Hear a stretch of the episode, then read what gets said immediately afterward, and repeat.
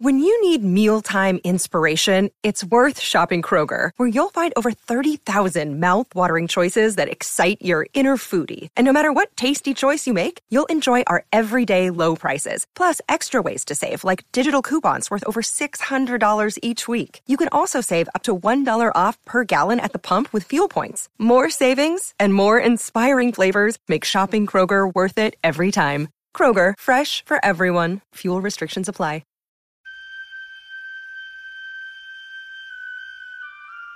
The poem says, Human voices wake us, and we drown.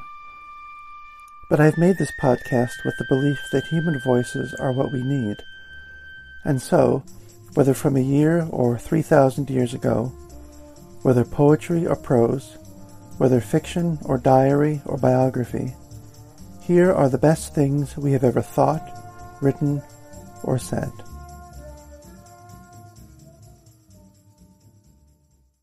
These are two poems from Seamus Heaney's second collection, Door into the Dark, from 1969. And they continue the theme that I mentioned in uh, the last episode of the buried darkness and violence that is inherent in she- Seamus Heaney's poetry. Um, he is not all uh, quaint Irish wisdom and lightness. Uh, I don't think he is that at all even in his very last poems, uh, there remains um, a very disgruntled edge to what he is getting at. The first is a poem called Dream. With a billhook whose head was hand forged and heavy, I was hacking a stalk thick as a telegraph pole. My sleeves were rolled in the air fanned cool past my arms as I swung and buried the blade, then labored to work it unstuck. The next stroke found a man's head under the hook. Before I awoke, I heard the steel stop in the bone of the brow. And the next one is uh, one of Heaney's fav- famous poems called The Forge. All I know is a door into the dark. Outside, old axles and iron hoops rusting. Inside, the hammered anvil's short pitched ring. The unpredictable fantail of sparks or hiss when a new shoe toughens in water. The anvil must be somewhere in the center, horned as a unicorn, at one end square, set there immovable. An altar where he expends himself in shape and music. Sometimes, leather aproned, hairs in his nose, he leans out on the jamb, recalls a clatter of hoofs where traffic is flashing in rows, then grunts and goes in with a slam and a flick to beat real iron out, to work the bellows.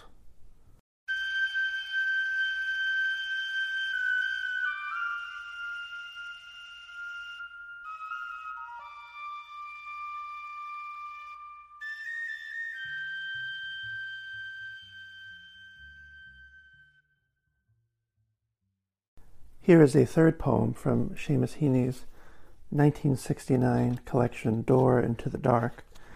Uh, it's called Bogland. And it's dedicated to T.P. Flanagan. And we can see here, and in a poem from his next collection, three years later, how he is heading towards the great uh, savage poems in his 1975 book, North. This is bogland.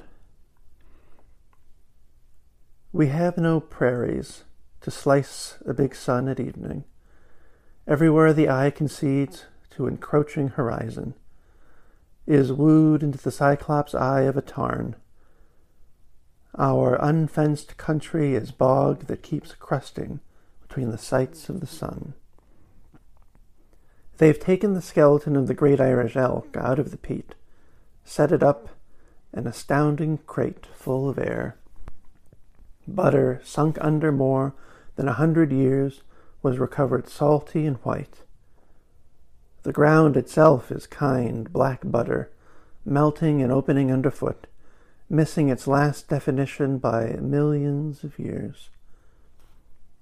They'll never dig coal here. Only the waterlogged trunks of great firs, soft as pulp. Our pioneers keep striking inwards and downwards. Every layer they strip seems camped on before. The bog holes might be Atlantic seepage. The wet center is bottomless. I'm fairly certain that that is also the last poem in his second book, and it recalls the last poem in his first book, where he is recalling a moment as a, as a child uh, looking down at wells. And he says, I rhyme to see myself, to set the darkness echoing. And that becomes one of uh, Heaney's chief concerns looking down into the dirty water, looking down at what may or may not be one's own reflection, looking down underground and seeing what it is that looks back.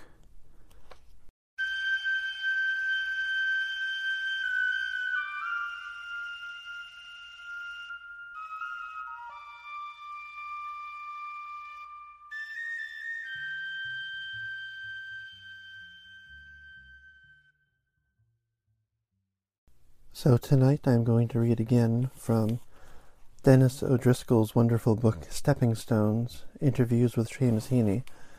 And here we will hear uh, Seamus Heaney talking about his second collection of poetry, Door into the Dark, which came out in 1969.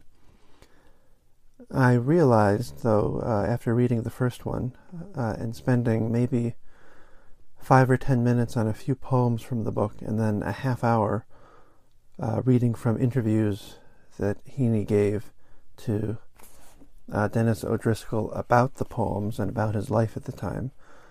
Uh, it may seem that I'm contradicting myself somehow. I've mentioned a few times here that what I'm after with poetry very often is not the study of it or the dissection of it, but the experience of poetry, uh, more broadly, the experience of art itself, not really a bunch of people sitting around and uh, trying to explain it or talk about it. And so it can seem that by only reading a few of the poems and then a great deal from an interview that uh, I'm sort of going back on that.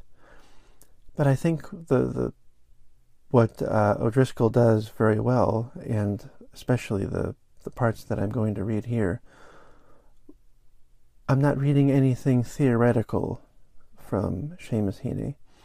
I'm not reading anything where he is uh, uh, trying to explain himself in some academic way, especially right here where he's talking about the uh, beginning of his career. He makes it very clear that even though he was a teacher uh, for part of his life, he doesn't consider himself to be a professional or an academic.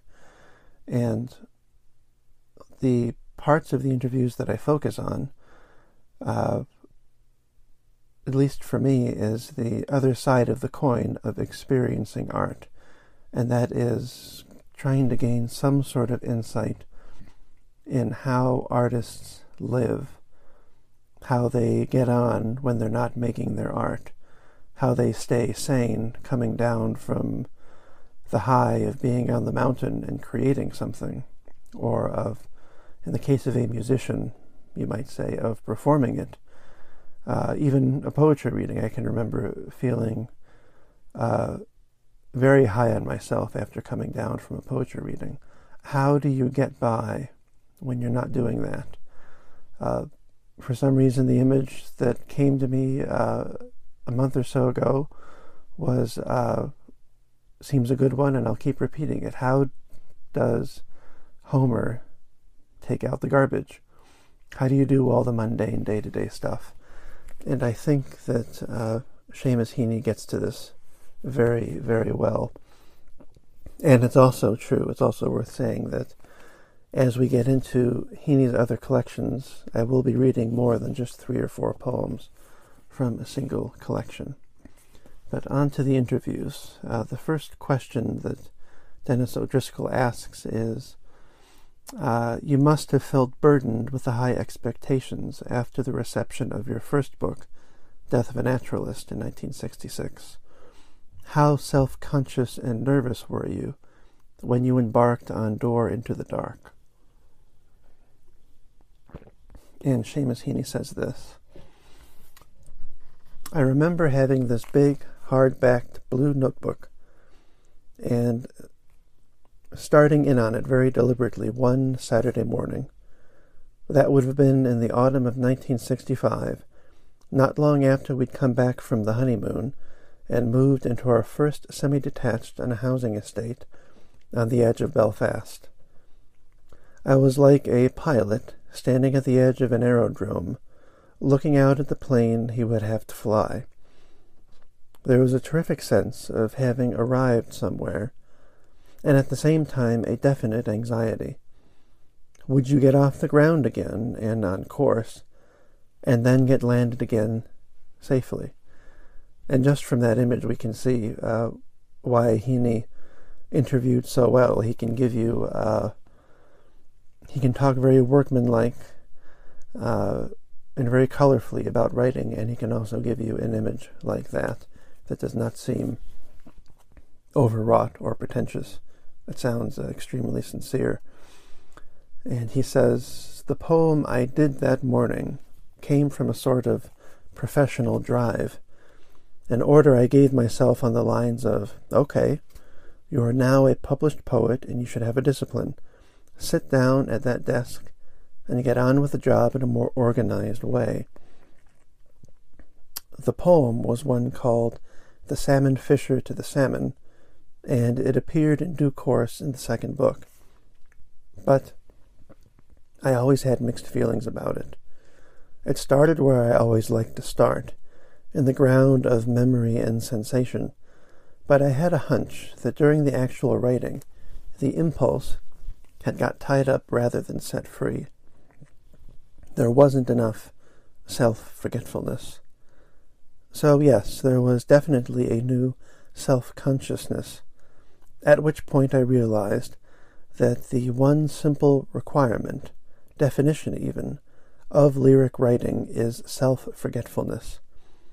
And luckily I was able to attain it when I hit on the first line of The Forge, which is, all I know is a door into the dark. Or when I got stuck into the matter and movement in the poem called Requiem for the Croppies.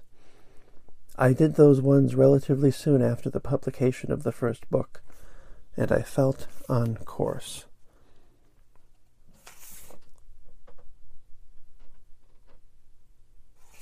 And here he is uh, talking about what exactly he was trying to do with his poetry at the time. Uh, what I was after, even if I wasn't as clear about it at the time, was a way of making the central tradition of English poetry, which we had absorbed in college and university, absorb our own particular eccentric experience. But I'm making heavy weather of the whole thing put it more simply, there was an element of transgression in celebrating the Croppies in official Ulster in 1966, and there was an implied alternative to the British connection in making the Bog of Allen the mythic centre. Yet I also have to say this. What pleased me most about my poem Bogland wasn't its theme or its first person plural, but the fact that it had been given, had come freely, and had arrived out of old layers of lore and language, and felt completely trustworthy as a poem. It may have excuse me. It may have said we, but it was still all me. And here Denis O'Driscoll says, It seems prescient that you placed Bogland at the end of Door into the Dark, because the poem points forward to so many others where you use bog as a metaphor. And Heaney responds, From the moment I wrote it, I felt promise in Bogland. Without having any clear notion of where it would lead, or even whether I would go back to the subject. I realized that the new coordinates had been established. Door jambs with an open sky behind them rather than the dark. I felt it in my muscles, nearly, when I was writing the poem. And O'Driscoll says, an out of the ordinary moment? And Heaney says, if there ever was, yes, perfect self forgetfulness, then coming to something different. The kind of thing you wish could happen all the time. It seemed the right poem to close with, since it didn't seem to stop after the last line. And O'Driscoll says, You mentioned elsewhere, if I remember correctly, that the poem came to you when you were dressing and about to go out for the evening. And Heaney says, All true. We were actually in London in my sister in law's flat, and I was putting my right leg into the trousers when I got the first line. I've often speculated, only half in jest, about the relationship between the unimpeded passage of the leg into the open ended trouser and the free progress of the poem to the bottomless conclusion. It felt like its own yield. I revised a few words here and there, but it had come as a matter of waft rather than word choice. In the words of Patrick Kavanagh, quote, some strange thing had happened. And here O'Driscoll says, I'd like to move from the closing poem of Door into the Dark to the title poem. Was the forge a real one, or is it a composite picture of a place and a man? Excuse me. And Heaney says somehow any one forge is all the forges, but yes, I was thinking of Barney Devlin's forge at Hillhead on the roadside, where you had the noise of myth in the anvil and the noise of the 1940s in the passing cars. As ordinary or archetypical as you cared to make it. Barney's in his late 80s now, but still capable of striking the epic out of the usual. For example, at midnight on the last day of 1999, he hit the anvil 12 times to ring in the millennium and relayed the tune to his son in Edmonton by cellular phone. He's still going strong.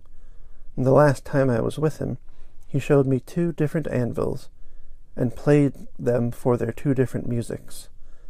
A sweet and carrying note from the one that had belonged to his grandfather, which is the one I would have heard a mile away when I was younger, and an abrupt, unmelodious dent from a later industrial ingot, definitely not the one that rang in the year 2000. And it is just nice to uh, see Heaney from the beginning, even though he's writing autobiographically in a sense, he's pulling from his own life, talking about self forgetfulness. It's a lesson uh, worth thinking about.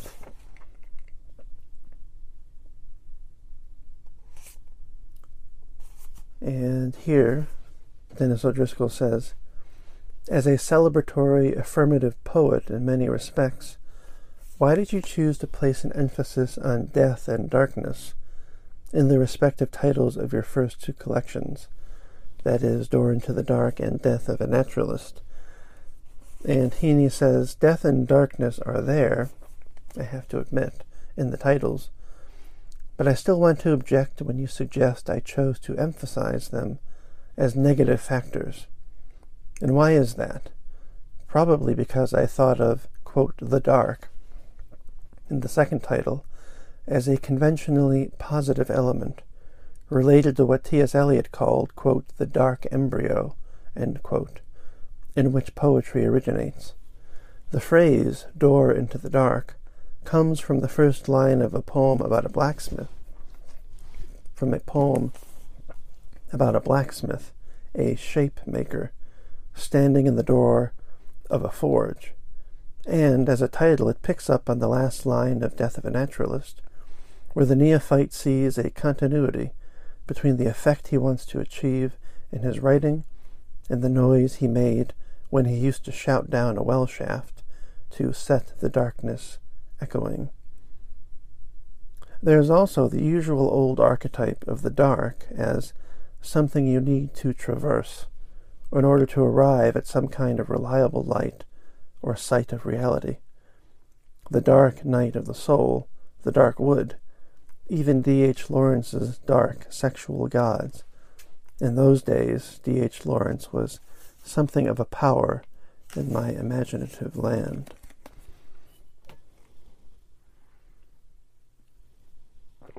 And here's one of my favorite passages from uh, these interviews where he's talking about uh, family life and work life. He says, Denis O'Driscoll says, with a child of your own, as well as college work, essay marking, traveling, and earning a living generally, there was a lot more than poetry going on in your life in the late 60s. How did you contend with the different demands? Did you pine for a more bohemian existence? And Heaney says, I was never quite sure what I'd end up doing. So when the poetry suddenly arrived, just as I was starting out as a teacher, it was a redemptive grace, but by no means an alternative way of life. At that stage, I never even considered the possibility that I could give up the day job. We were young marrieds, young teachers, starting out with lots of other young marrieds and young teachers. Round about this time, for example, we attended the Longleys' wedding and the Keneallys. We all might have had a certain bohemian rascality in us, but the weddings were formal affairs, clergymen and wedding dresses and carnations. And then came the mortgage and the kids. And come to think of it, it wasn't so long since Ted and Sylvia had gone through the same process in England. And uh, I can remember when I first read this book in 2014 how stunned I was to see that uh, Seamus Heaney, in his mid to late 20s, uh, never considered that he would be able to make a living from writing, let alone from his poetry. Whereas I, from the very beginning, and it's been one of my issues and one of my problems really, has been the assumption that yes, it is possible. It's just nice to see how effortlessly he was able to come to a completely different conclusion. And, excuse me, O'Driscoll says, did you ever write the way that Sylvia Plath did, getting up to attend to babies and then drafting poems in the early hours? And Heaney says, I'll never forget the first night Marie came home from hospital with our son Michael. We hardly slept at all, listening for his breathing, wondering what to do about any crying, whether to feed him or not, whether he needed to be changed. All kinds of protections seemed to have been peeled away. Competence had deserted you. But you gradually got used to it. We both tended to be awake for those feeds, waiting for water to heat in the bottle warmer, wondering if it was overheating, sterilizing the bottle, changing the nappies, dumping the dirties. I didn't actually write in those small hours, no. The waking up did, of course, make us both a bit bleary eyed, but we were young and fit for it. If poetry can be written in the trenches, damn it, it can surely be managed between the day job and the night feed. And that is one of one of my favorite remarks there. Um, and it reminds me that uh, very often, right after my daughter was first born, um, not only did I write a ton of poems in the month leading up to her birth. But I also can remember many times waiting for the nap, the morning or afternoon nap, and having the weight of a poem in the front of my head.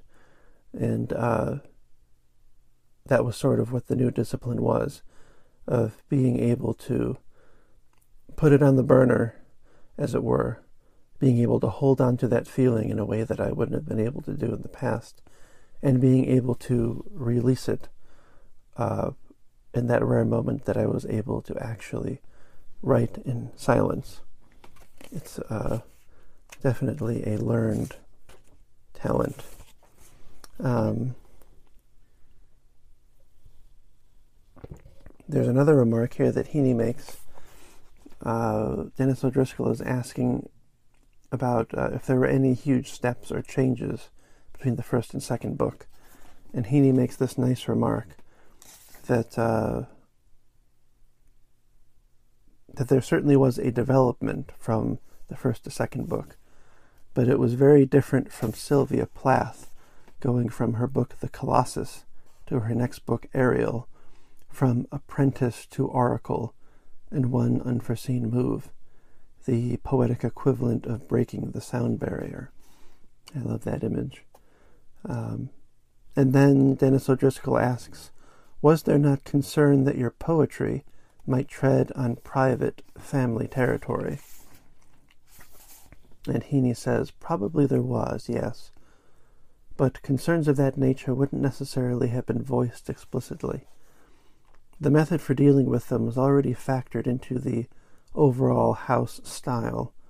Reticence and ribbing in equal measure, more reticence from my parents, more ribbing from local friends and neighbors.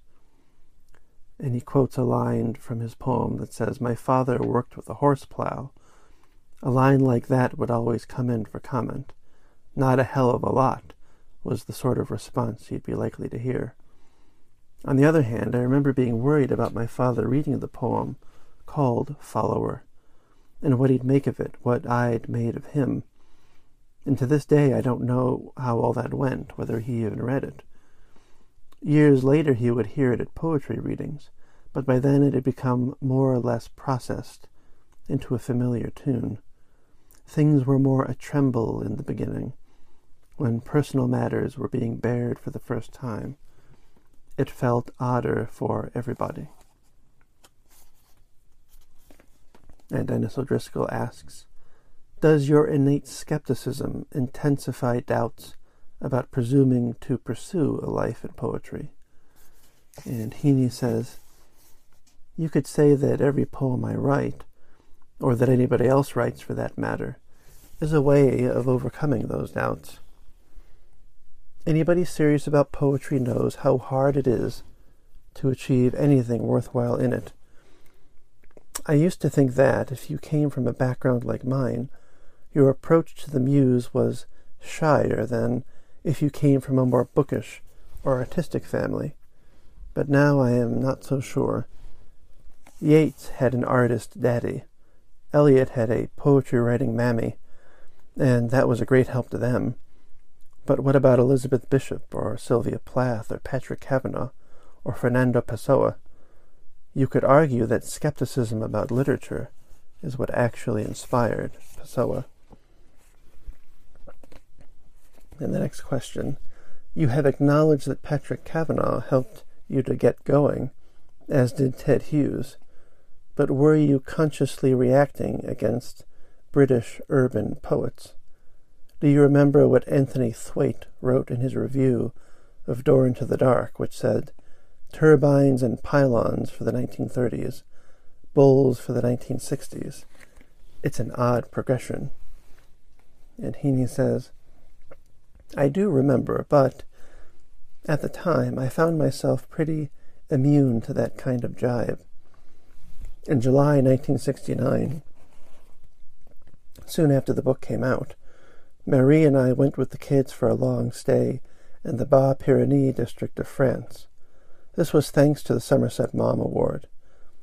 We set off in a Volkswagen Beetle and took our time, driving from Le Havre right down to a village 30 miles inland from Bayonne, making stops and digressions all over the place, to Blois, for example, where Wordsworth had met Annette Vallon, to Rue Daguerre in Paris on the way back to see John Montague.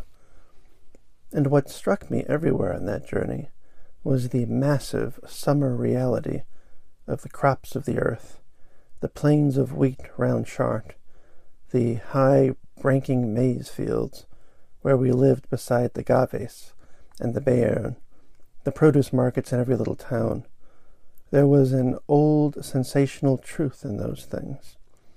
I got terrific strength throughout that summer from the sheer familiarity of the farmyard, the snarl of Monsieur Puis's tractor at five in the morning, the spray of the irrigation pumps in the maize fields at all hours of the day, the cattle in the sheds.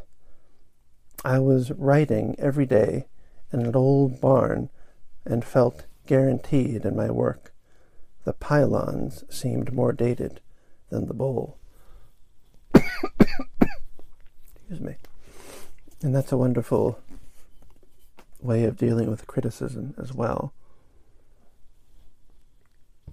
Something I heard ages ago that nothing is more dated than today's newspaper, whereas nothing is more timeless than Homer. Uh, that's the idea. Um, let's see, what is this? This is a, a, great remark that I think Heaney comes back to many times. At least I think I've seen him mention it a few times. Uh, that when he started out teaching at university and later at other schools, uh, he came across uh, another scholar critic, and Heaney says he told me incidentally that I needn't bother doing a thesis, and that instead I should write essays and, and in that way he set the pattern for whatever critical work I would eventually do. And I still call to his grave in the churchyard at Drumbo. This is a man named John Harvey, W.J. Harvey. And uh, that I don't think would be the kind of advice that a poet getting an MFA would um, receive today. It might not even be possible to get a teaching job with just a BA and to have someone say, well, just write some essays now and again, don't bother with the thesis. Um, if that had been the case, maybe I would have ended up in that kind of uh, atmosphere. But the times change. Um, the next thing, Ted Hughes suggested to you that the academy is acceptable, quote, as long as it doesn't change your language, end quote. And that is a reminder that Ted Hughes got out of uh, academia as soon as he could. I don't even think he uh, taught at all. And he was uh, worried for his friend Seamus Heaney, I guess, when he heard that that is what Heaney wanted to do. Uh, O'Driscoll says, Was this a worry for you in the early years? Did you take precautions against creeping academicism? Specialist jargon or dry illusion in your writing. Seamus Heaney says, D.H. Lawrence used to go on about, quote, sex in the head. And I'm tempted to answer by saying that my academic work involved poetry in the head, whereas my writing was actual poetry in the body. The writing of poetry used different muscles almost physically. The words were dredged from different sources through different systems. And to be truthful, I wasn't in any deep or trained sense an academic. I never even got as far as doing an MA degree. The way I talked in lectures and tutorials, and in various bits of reviewing and essay writing, was very far from the kind of lingo and professional theory speak that a young academic has to master nowadays. I was amateur then, and I still am. And uh, uh, of course, uh, listeners will know that I love to hear that.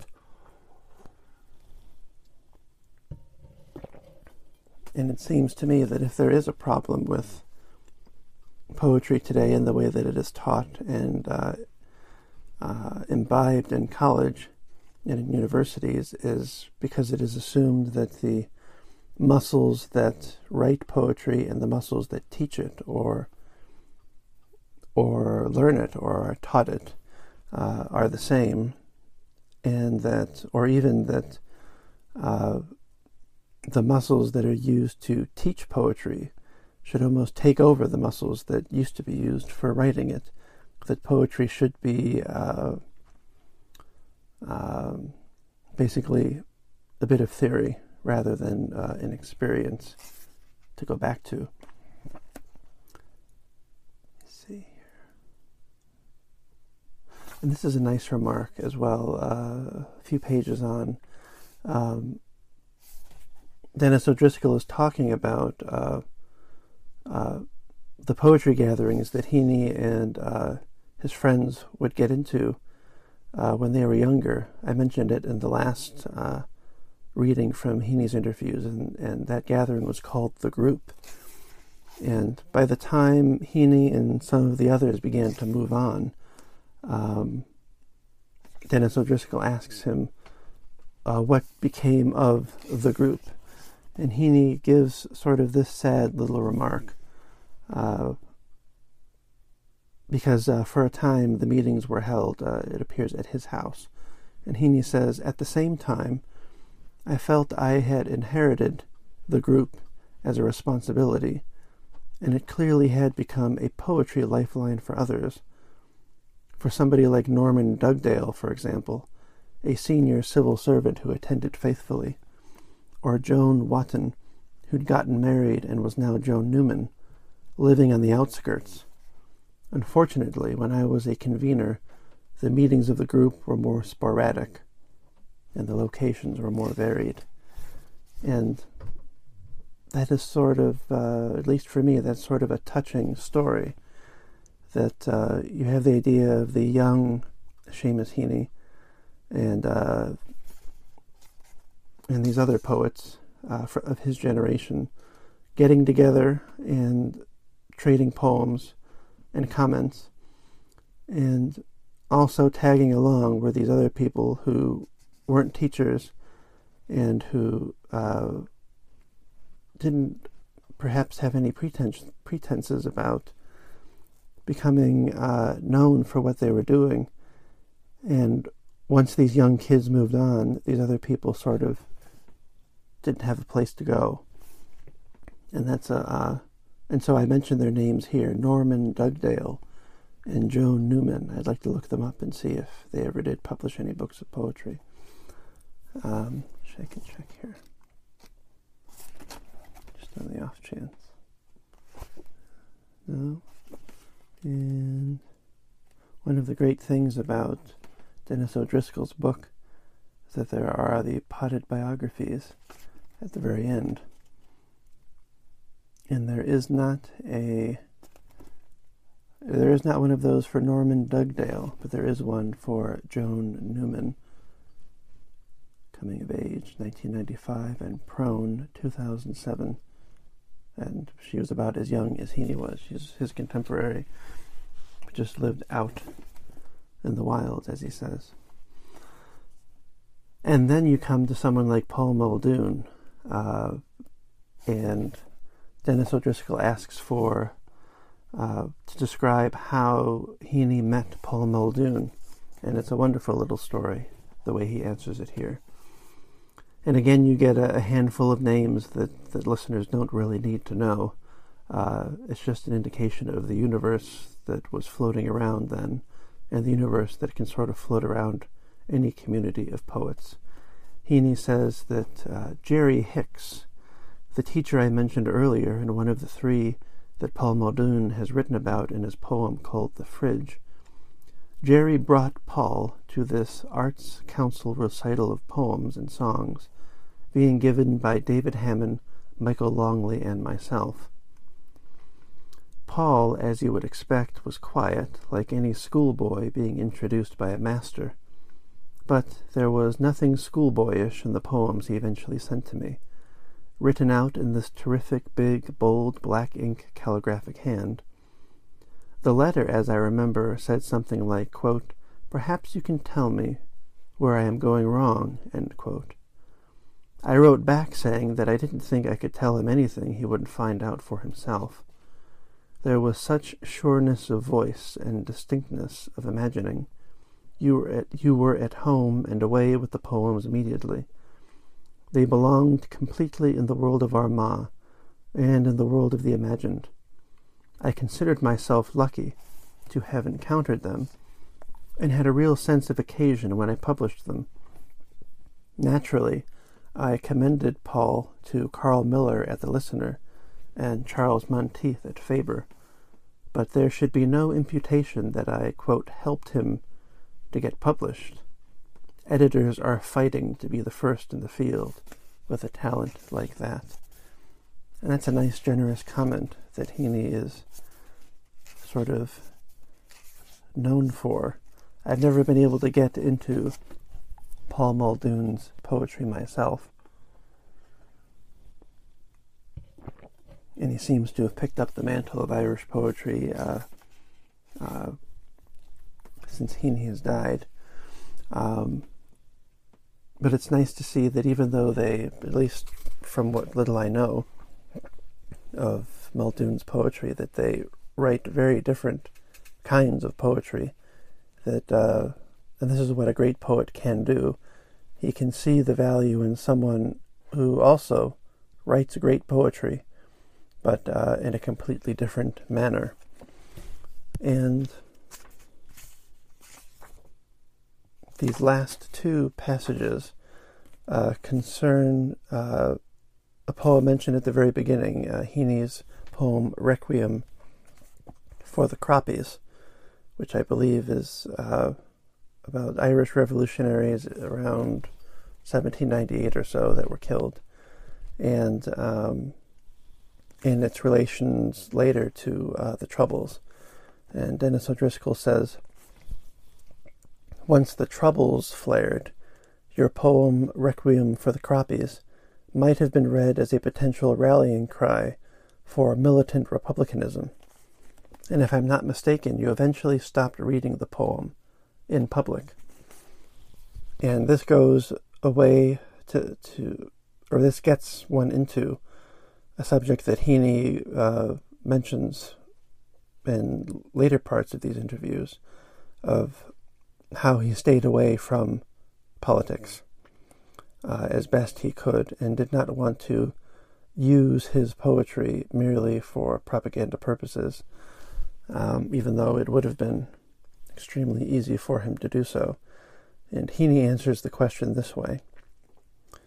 When we were in Berkeley, California, sometime in 1971, there was an LP called The Four Green Fields that had various rebel songs on it, and also a recitation of my poem, Requiem for the Croppies. Not, I should say, a recitation by me. Even so, at that early stage, I wasn't all that worried. The poem may have been appropriated, but it hadn't been written as a recruiting song for the IRA. No way. In the Northern Ireland context, its purpose was to exercise the rights of nationalists to have freedom of cultural speech, as it were, to make space in the official Ulster lexicon for Vinegar Hill as well as the Boyne and the Somme. In 1970 and 1971, there was promise in the air, as well as fury and danger, but soon enough it all went rancid. Internment was bad enough, but then you had Bloody Sunday in 1972, then Bloody Friday, dismaying hardness and ruthlessness in the violence all round, and at that stage a reading aloud of the poem would have been taken as overt support for the Provisionals campaign. So that is when I stopped. And O'Driscoll says, Were those crucial consciousness raising events for you? Bloody Sunday, I mean, and Bloody Friday. And Heaney says, The stakes were being raised to deadlier levels all the time. There was the Baton charge in Duke Street in Derry in October 1968 and the surge of protest marches after that. Then the pogroms into the falls, the arrival of the British Army, internment, bombings like the Abercorn restaurant, shootings like the linen workers in Armagh, the shootings in the Pentecostal churches in Darkley, people you knew getting killed either by accident or at random or by deliberate targeting. The combination in your thought and feeling of what Yeats would have called abstract passion and its opposite, and what Wilfred Owen would have called, quote, the eternal reciprocity of tears. Nothing, Heaney says, nothing I can say about it seems to get it right. And then he ends with uh, a few more remarks about politics. The first is I was all in favor of the civil rights people, the civil rights people of Ireland, that is, not of America. Um, it's worth, especially in that last uh, answer he gave, uh, the baton charge of Duke Street in Derry, bombings in the Abercorn restaurant, uh, the pogroms into the falls, the shootings in the Pentecostal churches at Darkley. Uh, in America and, um, well, I guess anywhere really, where uh, atrocities of these kinds take place, it's very easy to uh, to shoot their names off the way Heaney is doing here and imagine that these things only happen here they only happen to my people, so that it's sort of, uh, I don't want to say comforting, but um, revelatory, I guess, really, or just uh, human to hear unfamiliar names uh, given to uh, other people's atrocities. Uh, these things are always happening. So he is talking about the civil rights uh, in Ireland I was all in favor of the civil rights people, he says, but I've never been actively involved in politics. Too much fervor and certitude and point scoring, even in the right cause, wears me out. Something in me just wants to appeal to a higher court and get it over with. I suppose that's what the big marches were, essentially a gesture towards larger justice, a declaration that some things brought us to the threshold of the intolerable. And maybe that is the limitations of Heaney and maybe of myself too. It can sound naive to say something in me just wants to appeal to a higher court and get it over with. But of course, that is not possible. Um, and then he says this about how uh, he was involved in some of the marches, he supported certain people and certain causes, and he ends by saying, But even so, well before those meetings had ended, I'd go home to Ashley Avenue and the essays and the nappies, while they'd proceed to student flatland and get going on plans for shaking and shaping the future. And that is Seamus Heaney talking about Door into the Dark. Um, and it ends on that note. I think that's a, a good note to end on. It's very difficult, especially nowadays, that we are surrounded by news and we're surrounded by the various shamings of social media where we're being told uh, how to act and what kind of activism is necessary and right, and the rest of it is cowardice or it's just silence if you don't do anything um, or if you don't do the kind that is being demanded of you. Um, it is worth saying that uh, people have their places, and it's no explanation, and it's not right that one person's place is out in the street, uh, being the victim of violence, while another's is the more passive one of making poetry out of it all but uh, there's almost no use in forcing one into being the other. And, um, well, that is an entirely other matter. And uh, I will just leave Heaney here for now.